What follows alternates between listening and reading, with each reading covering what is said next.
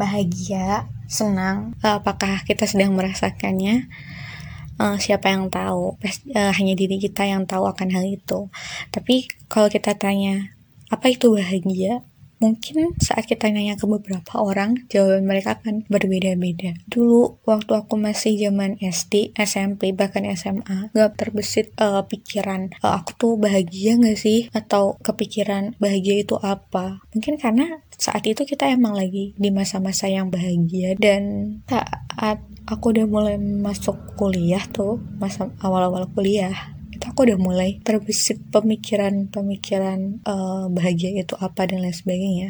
Uh, entah karena uh, lingkungan baru yang aku hadapin dan berbagai hal-hal yang aku hadapin lebih luas uh, atau mungkin juga terpengaruh dengan bacaan ataupun sosial media aku tidak tahu. Tapi aku ingat banget uh, masih awal-awal kuliah itu tiba-tiba tercetus kata-kata yang kurang lebih tuh bilang uh, kebahagiaan itu adalah tanggung jawab diri kita masing-masing dari bagaimana kita menghadapi keadaan ataupun bagaimana kita menghadapi orang yang berperilaku terhadap kita. Dulu sebelum aku kepikiran akan kata-kata ini, kalau nemuin orang yang bawaannya nggak ramah atau nggak sopan, agak kasar dan sebagainya, aku tuh ikut marah bad mood. Apalagi kalau misal orang jualan gitu, itu aku jadi ikut agak sadis ngomongnya agak kasar. Padahal nggak ada untungnya kita ikut marah dan kasar kayak gitu, malah jadi buruk efeknya sama kita karena kita jadi marah berkecamuk hatinya nggak sih meskipun marah sedikit pasti rasanya berkecamuk di hati. Nah, setelah aku sadarkan hal itu, ya udah sekarang kalau ada orang yang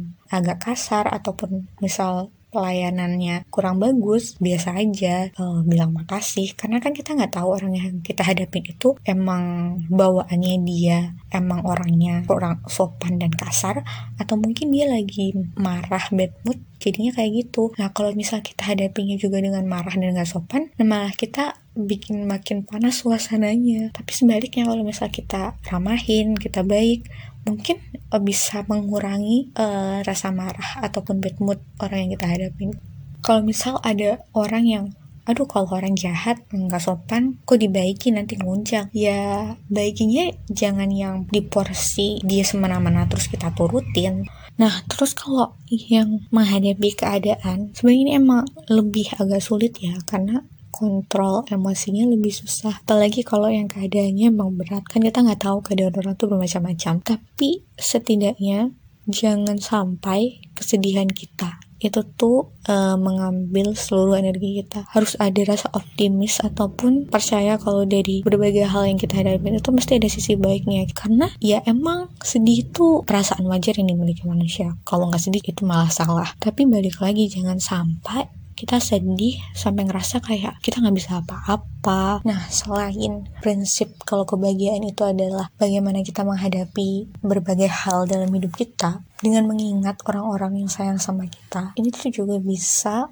menjadi pemacu agar kita tuh berhenti bersedih yang gak mungkin mereka kepengen lihat orang yang disayang itu sedih pasti mereka ingin lihat orang bahagia dan itu juga tuh mungkin orang-orang yang jahat sama kamu mereka akan makin senang kalau lihat kamu sedih dan buat orang-orang yang udah jahat sama kita. Kecewa karena apa yang mereka lakukan itu nggak mempan. Kita tetap bahagia dengan apa yang kita lakukan itu nah uh, aku baca buku yang berjudul mendengar nyanyian sunyi karyanya Urfa Kurota ini itu ada kata-kata yang bisa bikin bikin kita makin percaya kalau tiap orang itu berhak akan kebahagiaannya yaitu genggamlah kata-kataku ini kamu berharga, kamu berhak bahagia itu bisa jadi pengaruh buat kita karena sebagaimanapun kita merasa kayak kita kurang, kita punya kekurangan lain-lain, kita berharga baik untuk diri kita sendiri ataupun buat orang-orang yang kita sayangin. Dan kita berhak bahagia karena emang kebahagiaan itu